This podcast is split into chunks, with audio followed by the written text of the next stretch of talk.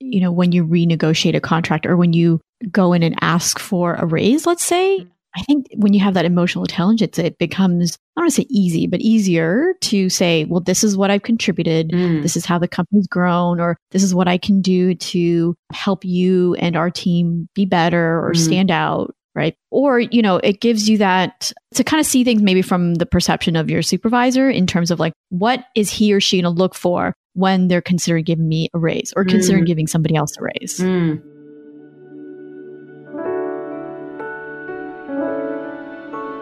Welcome to Beyond the Dollar, a podcast where we have deep and honest conversations about how money affects our well being. I'm Sarah Li Cain, your host, and here to give you space to explore your relationship with money. The guilt, stress, exhilaration, fear, no topic is taboo. In this episode, I chat with Razwana Wahid, a trainer specializing in conflict management using strategies from the world of psychology and neuroscience. We chat about how to effectively use emotional intelligence in the workplace so that you can effectively be happier at work and maybe increase your income to boot. Razwana also goes deep into tools to start feeling good about your work situation now and how to keep going even when you may not like your job. Now, I want to continue the conversation with you, dear listener, so make sure to listen to the end for some juicy questions and how you can reach me. By the way, this episode is sponsored by my course, Freelance Writing Kickstart. As you may know, I've run my own freelance writing business for quite a while, and I've shared what I learned along the way and helped others leave their jobs or earn a healthy side hustle income. Since so many of you have asked, I've created a step by step process to help you cut the overwhelm when it comes to starting and sustaining a successful freelance writing business. Right now, I'm offering listeners 10% off the course using coupon code BTDListener. To check it out, go to www.beyondthedollar.co backslash FWS. Don't forget to use coupon code BTDListener, that's in all caps, to grab your discount. To find resources shared in this episode, head over to www.beyondthedollar.co. Get ready, grab a seat, and let's go beyond the dollar.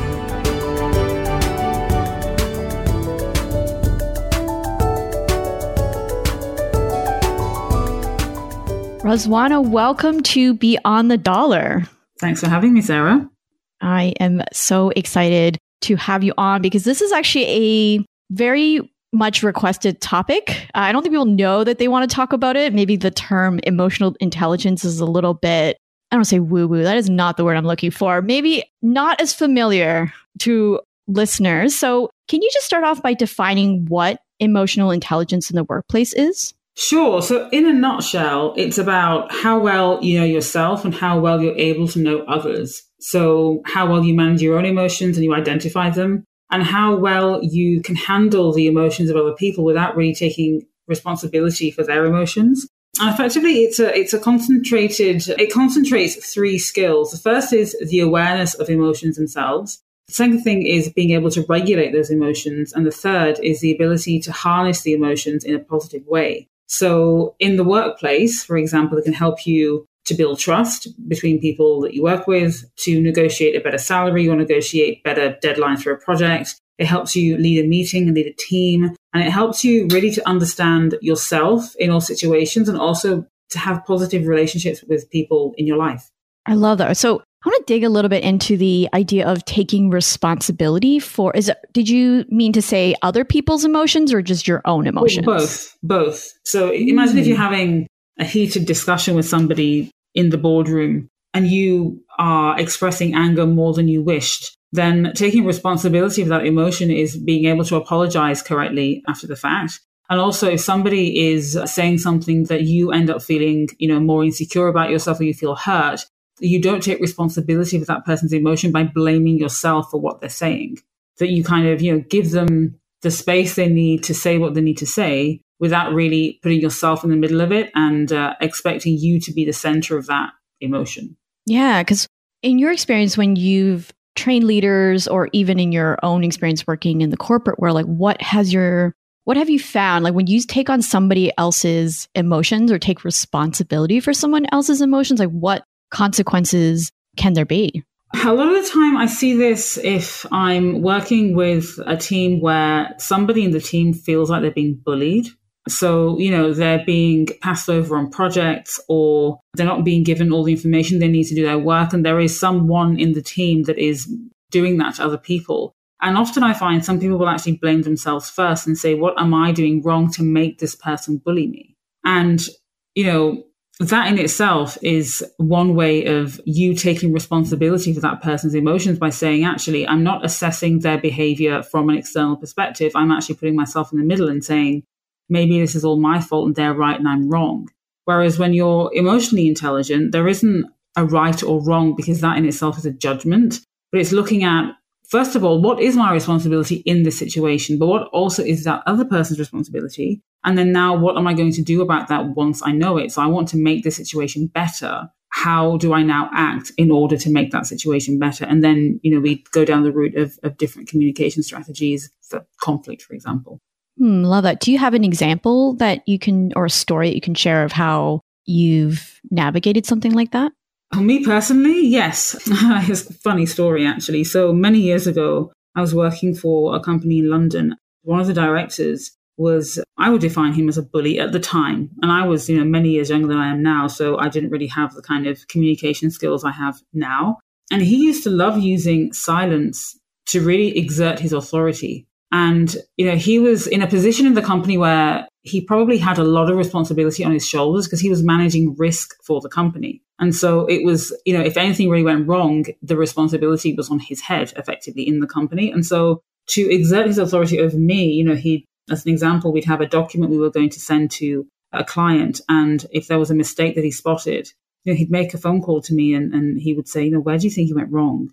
then he would just stay silent, expecting me to sort of fill that silence. And I was, you know, a little bit timid at the time, and I felt very, very threatened by that. And I tried this, the, the first route I tried was really speaking to my colleagues and asking them, like, can, can you try and explain to me why he is like this? Like understanding his history to find a reason for why he behaves like that. When really it wasn't my place to try and understand it. It was my place to communicate to him how I was feeling. And in the end, I ended up speaking to him and just saying, you know, when you you know, speak to me on the phone and you use a lot of silence, I feel quite threatened by that. And I feel like you're trying to make me feel like I'm powerless when I'm not. And ultimately, what that means for me is that I don't have any engagement with our project. I don't want to speak to you and I avoid you and it's delaying our projects. And what can you and I do to try and fix that? Because clearly I have something to be responsible for and so do you. I'm not here to blame you for it, but I'm saying how can we both of us work together to fix this situation. And the key thing about that is that I wasn't going, I wasn't going into the conversation with the mindset of blame. Like he's the bully and I'm the victim. And so he has to apologize and I have to feel better. It was more about taking that emotion, the ego out of it looking at the bigger picture. Uh, what do both of us want to achieve? We both want to have projects that run on time. We both want to have happy clients for the company. And so when I made it that objective, it was something he could also come on board with without feeling like I was blaming him for everything that went wrong. Oh gosh, I love that. That is, yes. As you're saying that story, I'm thinking of an incident. I guess it's embarrassing to admit, but I'll say it. Was when I worked in China. So every year you have to renew your work visa. And so my husband and I were getting married in Hong Kong, so across the border. And it was kind of a stressful time, wedding planning and then getting the visa renewed. I think the visa was going to expire, I believe, a few days before our wedding day. And we were all set to take that time off and go to Hong Kong to set everything up, meet our family and friends, mm. etc. And so the lady who was in charge of the the visa just kept delaying it. So she was my interpretation was she was doing some really, really passive aggressive. Like she wouldn't take our passport. She refused to even look at our form. She refused to answer our emails on, you know, when we can go to the, the immigration office to get all this done. And it ended up being, unfortunately, turning into a little bit of an argument because I expressed my concern to her. And then, of course, she never responded. So my, my then fiance and I went to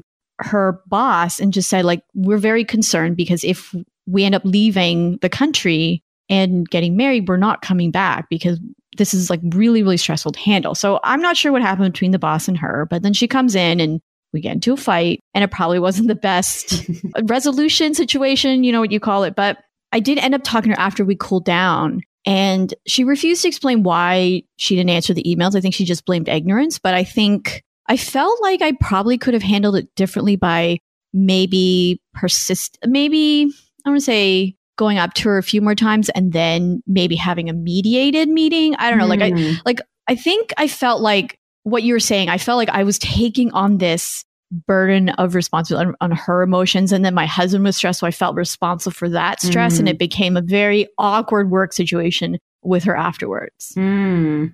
Yeah, yeah. And I think it's very easy to kind of, especially as a woman, you know, we, we often feel like we can do everything by quite nurturing biologically in general. And so it's often the women that kind of go, this is all on me. I have to fix it.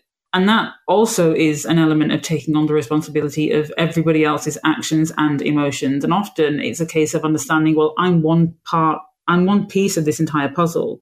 And so if it isn't up to me to create this mess, it's really not up to me to fix it all. Maybe I need to engage all the different pieces of the puzzles, all the different people, and we all work together to fix it because ultimately we all do want to fix it. Yeah, no, I, so, you know, thinking about it from like a financial perspective, like I, I think it's very common, and I'm going to generalize, very common for people to say, I hate my job, you know, my boss sucks, or the work hours are long, or, you know, name a million reasons why they hate their job. Do you mm-hmm. feel like a lack of emotional intelligence on everyone's part, not just the employee, but the employer and maybe even the company can be attributed to some of these negative feelings about work? Partly, yes. I mean, I think, I don't think emotional intelligence is the key to fix all of them for sure, but it's something that would help massively. In fact, there's a study, uh, there was a three year study done in a company called Amadori, which are a supplier at McDonald's in Europe. And they found over the three years that when they trained their leaders to develop their emotional intelligence skills, their employee turnover dropped by 63%. So people stopped leaving the company because their leaders were better to work for. So I think that when you have people in the company that do have emotional intelligence, it means that you are able to work with people you trust. You know, people that are emotionally intelligent, you know, they lead teams that trust them. They're better listeners. They're able to resolve conflict better. They are more respected, which in turn means they retain more talent and it has a positive impact on the bottom line. And when somebody who thinks I hate my job, you know, uh, you know, when I come into work, I feel like throwing up, which I once did when I was in my twenties. I hated my job so much I threw up in the car park and then went to the office. Often, you know, that kind of feeling is resolved when you become more self aware. So you become more aware of what you're feeling and why you're feeling it. And once you understand those two things, you can decide what am I going to do about it. So if I'm feeling nauseous before going into the office, let me think about what are the elements of my job that make me feel like that. Is it that I don't feel like I fit in with a team? Is it that I don't trust my colleagues? Is it that I feel like there's too much pressure to perform and I'm underperforming? Or is it that I'm just doing the wrong job or I'm working for the wrong reasons or what is it? And once you understand why you feel like that, you can decide on how you would rather feel. And maybe the job will help you feel like you actually want to feel. So if you're under too much pressure, it may, may be a case of having a conversation with your boss and telling him or her, you know, the pressure you're under, because they they may not be aware and they can help you resolve the issue. Or maybe they change a part of your role so you have, you know, less responsibility or you do something more that you enjoy. So I think emotional intelligence absolutely has a lot to do with you know, happiness in the workplace or somebody not feeling like they like their job and indeed profitability in the company. Hmm. I do have to ask because I know I'm pretty sure listeners will be asking this. So mm-hmm. let's say let's say you're living paycheck to paycheck or you're paying down a lot of debt and you're just in this what somebody would call like a financial pickle and they don't feel like or they're afraid not feel like they they're afraid to even approach their supervisor or their boss or even a colleague because they don't want to I guess, stir up trouble and risk their jobs. But of course, you know, like like you said, you know, emotional intelligence is extremely important to to feel better in the workplace and maybe even to help the company. So, what would you suggest to somebody who's in that position? Yeah, I think often when we feel like we are going to risk our job by having a difficult conversation, it's ultimately because we feel like we don't have the power to make a change. It's almost an admission of weakness that I, I, you're more powerful than me. You have control over whether I'm employed or not. So I can't have a tough conversation with you because I'll risk my job. And ultimately, I think it comes down to understanding that you need your boss as much as your boss needs you. Because if you are told to leave the company, there's a, there's a gap the company needs to fill. So you do have a certain amount of power and control. But when you look at that situation from your perspective and from your boss's perspective. So, what do you want and what does your boss want? You can then find a solution somehow. So, for example, if I am working in a company and I feel like I'm overworked, so, you know, I'm meant to be working nine to five, I'm working eight to eight, or I'm working weekends as well. And that is adding stress to my life because I have no time for a personal life. I have no time for my family. All I do is think about work. Then it makes sense for me to go to my boss and say, look, this is what's been happening in my job for the last six months. These are the hours that I'm contracted to, but these are the hours I'm working. And this is the effect it's having on my job, i.e., I'm not as productive as I can be. I'm not, you know, calm in stressful situations. And this is how it's impacting the business. And then actually suggesting to my boss how I would solve that with their help. So not just turning up saying, here's a problem, please give me a solution, but actually walking into the room with a solution ready. Because nine times out of 10, when you, when you suggest a solution to them, they'll meet you halfway and you're not sort of laying the responsibility of solving it on them. You're actually walking in as a responsible individual saying, look, here's an issue that I've I'm experiencing, and this is how it's affecting our business, not just yours, but our business. And when we resolve it, and here are my ideas, this is how I could be a more productive and happier employee. And I think what that does is it gives you some power and it gives you some responsibility, and it actually probably raises you in in the estimations of your boss in their eyes.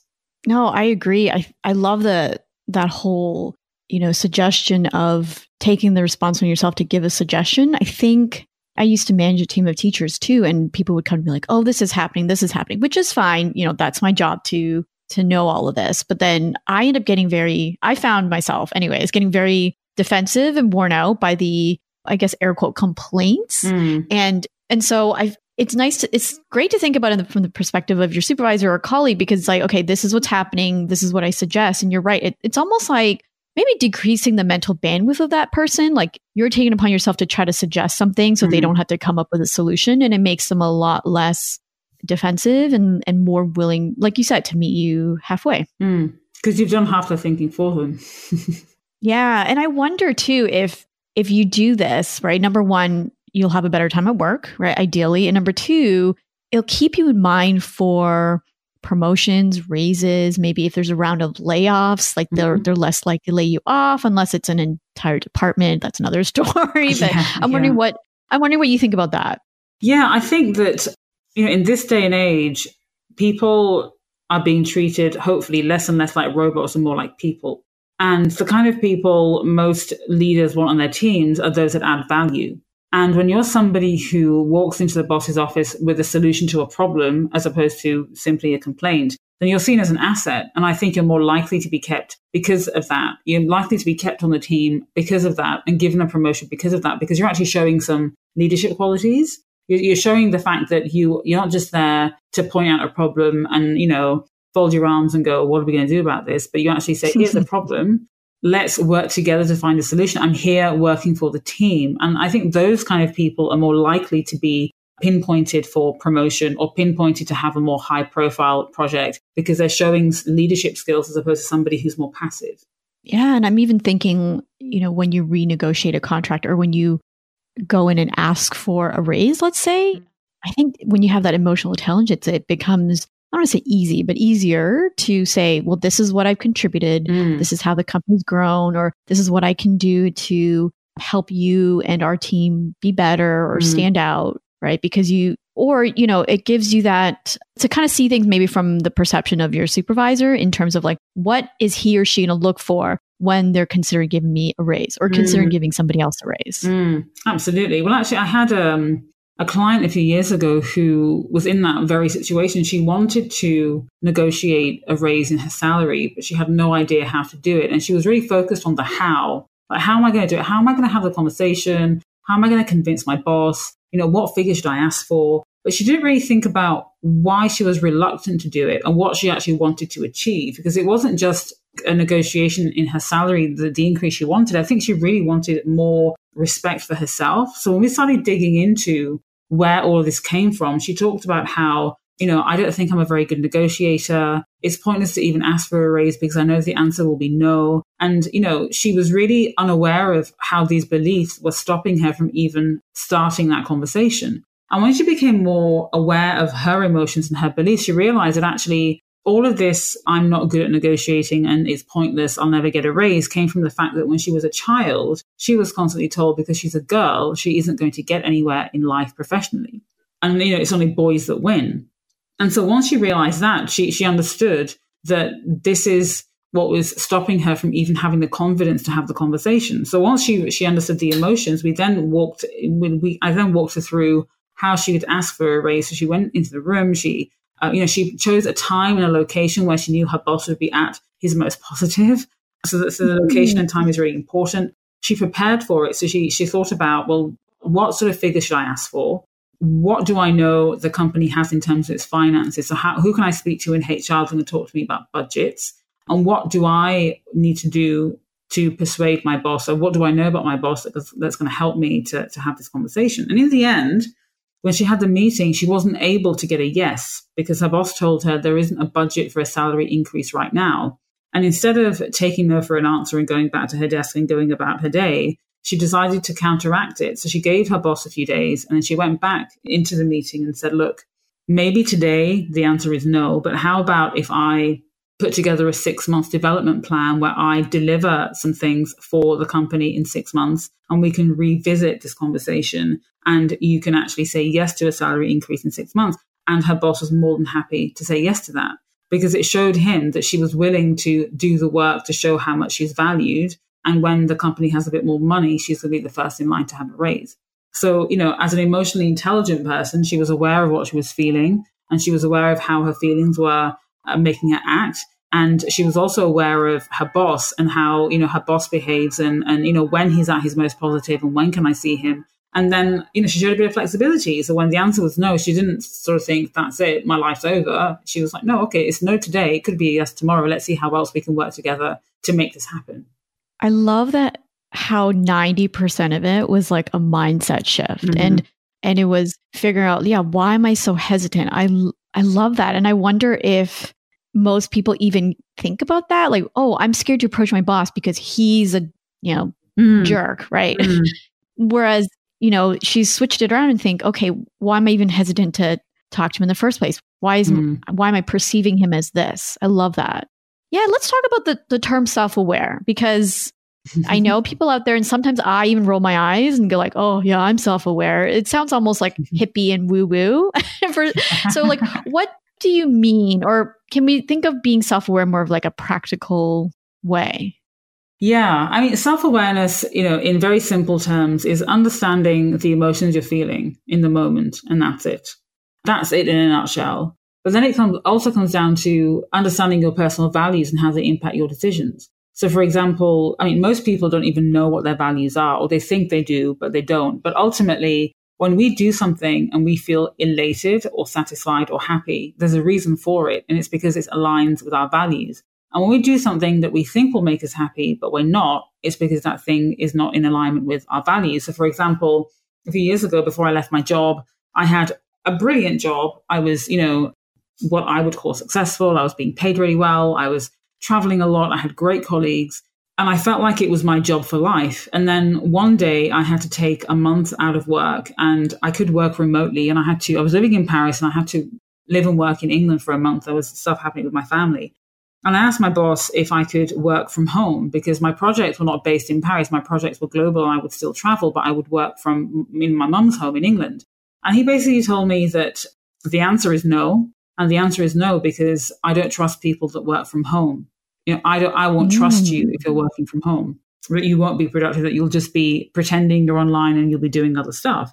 Now, my biggest value is freedom, and all it took is that one conversation for me to feel like I have no freedom in this job. I don't feel trusted. I don't feel like I'm free to do my job from wherever I want. And it led me to leave that job and start my own company.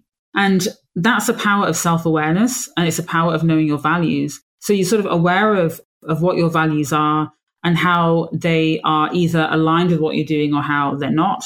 Self awareness is about being aware of how your emotions change, why they change, and what you would do differently next time you're in, you're in that situation, if anything. So, for example, if you're with your team and you think you're going to get this next great project and you're passed over for it and somebody else gets it and you feel rejected and hurt and like you know you're not important then self awareness will come into play where you think, well, why do I feel like that? Is it because I that's a level of my self worth that I feel like I'm not worthy for a project, or is it just that I have a slight bruised ego and I can get over it? Or is it because I was promised it and now I'm not and there's something else at play here? The self awareness is quite important because it allows you to understand when you're feeling good and when you're not feeling so good and why and how you can at least create a life where you're feeling stuff that you want to feel as opposed to just sort of reacting to stuff that's happening around you.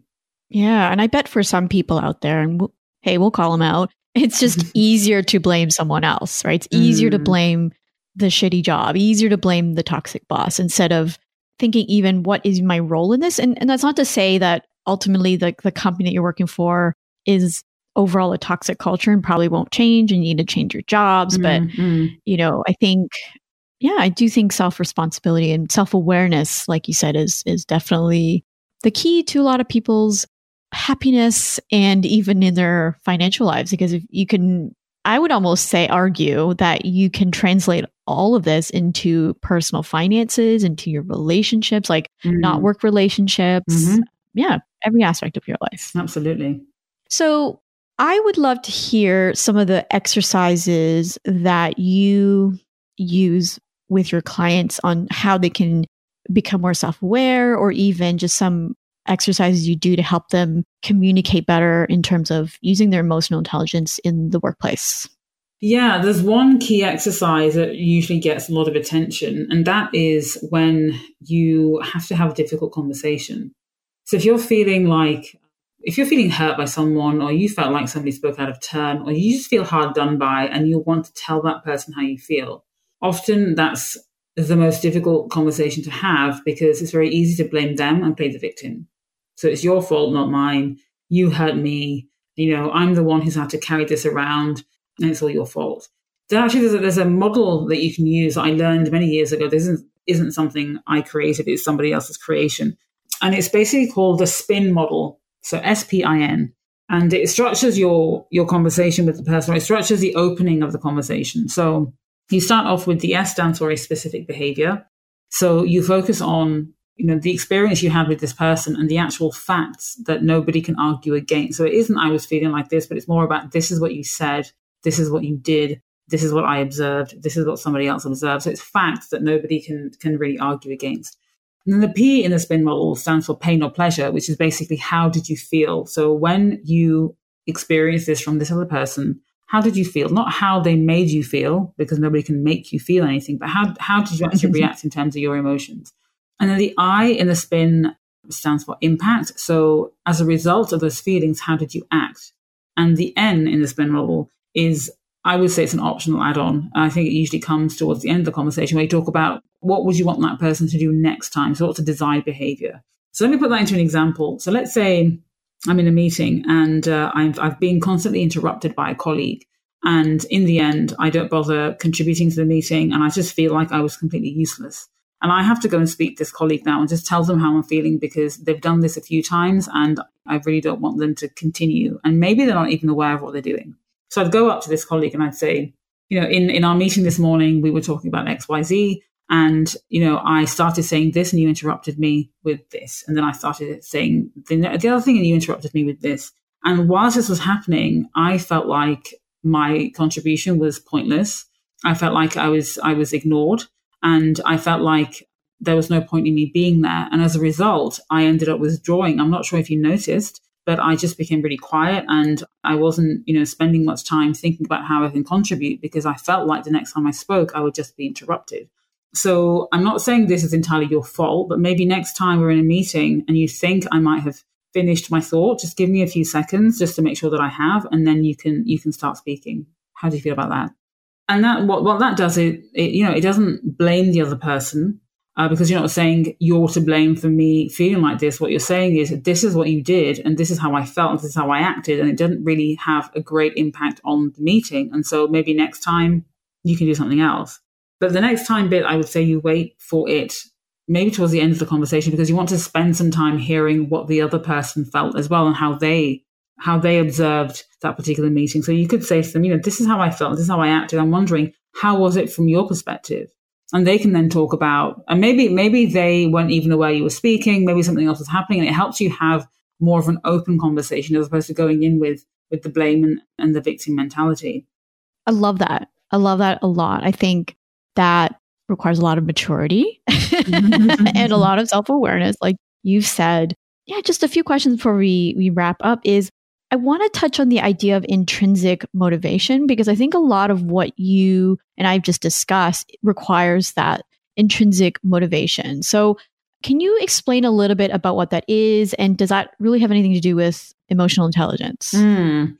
Well, intrinsic motivation is really about doing something for an internal reward and not an external reward. So, doing something because it feels good, not because you want to receive a compliment or some money or a thank you. So, often we might do things because we want acceptance from our parents or we want money from a particular client. And that is extrinsic motivation, whereas your intrinsic motivation is doing things despite the acceptance of the money coming in. That's just a byproduct. You know it's going to happen, but you're not doing it for that very reason. So I think with emotional intelligence, that comes into play when you think about, well, why am I going after this particular client? Or why do I think this job is going to be good for me? Is it because my ego is going to feel amazing because I now have a ton of responsibility and I can show off to my friends? Or is it because I genuinely want that job because I think I'm going to be great at it and, you know, I'll get some rewards at the end, but they're not the reason why I do it. So, you know, sometimes, I mean, I struggle with this myself, you know, I want to earn more money. Why do I want to earn more money? Because I can buy amazing clothes and feel good about myself. But surely if I wanted to feel good about myself, I can find ways of doing that without needing stuff to feel good about myself. That's extrinsic motivation. And often, you know, when I sit down and really think about, you know, I'm trying to make X amount this month. Why am I trying to make it? And you and I had this conversation before. Uh, sometimes it does come down to ego. And, you know, just knowing that I can feels good, but actually it obviously will impact the kind of clients I want to work with or the kinds of projects I take on. Whereas actually, if I, well, in the times that I have taken on projects I really love, they've led to even bigger opportunities and financial rewards that I never would have seen if I just said no to them because my ego is in the way. So intrinsic motivation is really around doing stuff because you feel good on the inside, despite any rewards that you would get as a byproduct.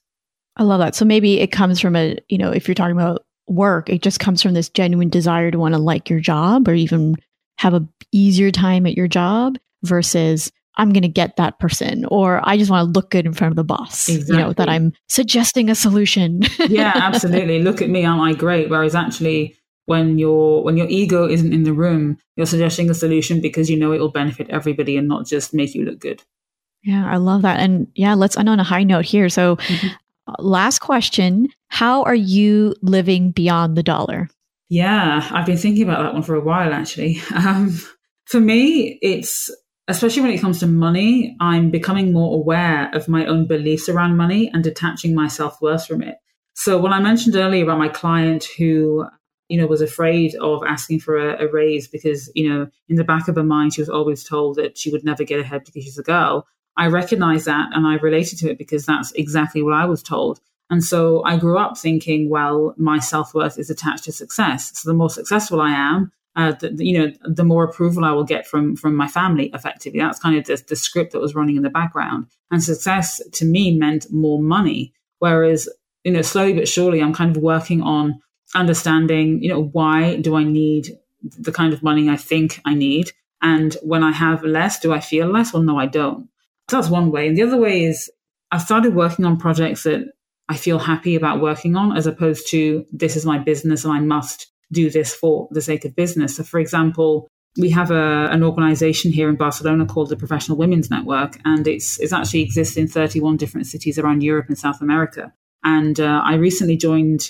I say recently. I joined the organization a couple of years ago, and I was I was um, heading up their mentoring team, and now I'm the president of the organization. And it's a purely voluntary role. I don't get any money for it. I don't, you know, receive any kind of physical financial reward, but I do it because I love the message of developing diversity in leadership in business. And so I'm able to lead a team. So it develops my skills. I love the team that I work with. And we're doing a lot of good here in Barcelona in collaborating with companies that do want to increase diversity in and gender balance in their leadership teams. And so I started working on that project. And, and you know, some of my initial thoughts were really around but I'm not going to make any money from this. Is it even worth my time? Whereas when I looked at my beliefs around money, I realized actually this is just going to make me feel good and I feel like I'm making a positive impact on the world. And isn't that a reason to do it? Yes, it is. And jump in. And lo and behold, I've had clients on the back of working for this particular organization as a volunteer, not because I went in thinking I want clients, but they just happened because I was coming from it from a, a place of integrity. I love that. That I'm like, yes. I love it when I hear people that come on the show talk things that are very similar to that. So again, thank you, Razwana, for coming on Beyond the Dollar. And uh, where can everyone find you? I would say find me on LinkedIn first of all. Um, I do I do use LinkedIn a lot. Um, and then you can head over to my website, uh, relentless-movement.co. Awesome. And I'll make sure to have all of that in the show notes. Again, thank you, Razwana, for coming on Beyond the Dollar. Thank you. It was a pleasure. Hi, everyone. I hope you enjoyed my conversation with Razwana. Now, before we go, I want to leave you with some questions as you're thinking about how to apply emotional intelligence in your own financial life. So, first, think of a conflict or an emotional situation you recently had and how you handled it. What would you do differently now that you learned how to articulate how you feel, maybe a little bit better? Or think of a situation in your life right now where you're feeling responsible for someone else's emotions or situations. And if you do, what can you do to let go of that responsibility? So definitely let me know. Head over to Instagram, DM me at Beyond the Dollar, or comment on any one of my posts. I will definitely try to get back to you.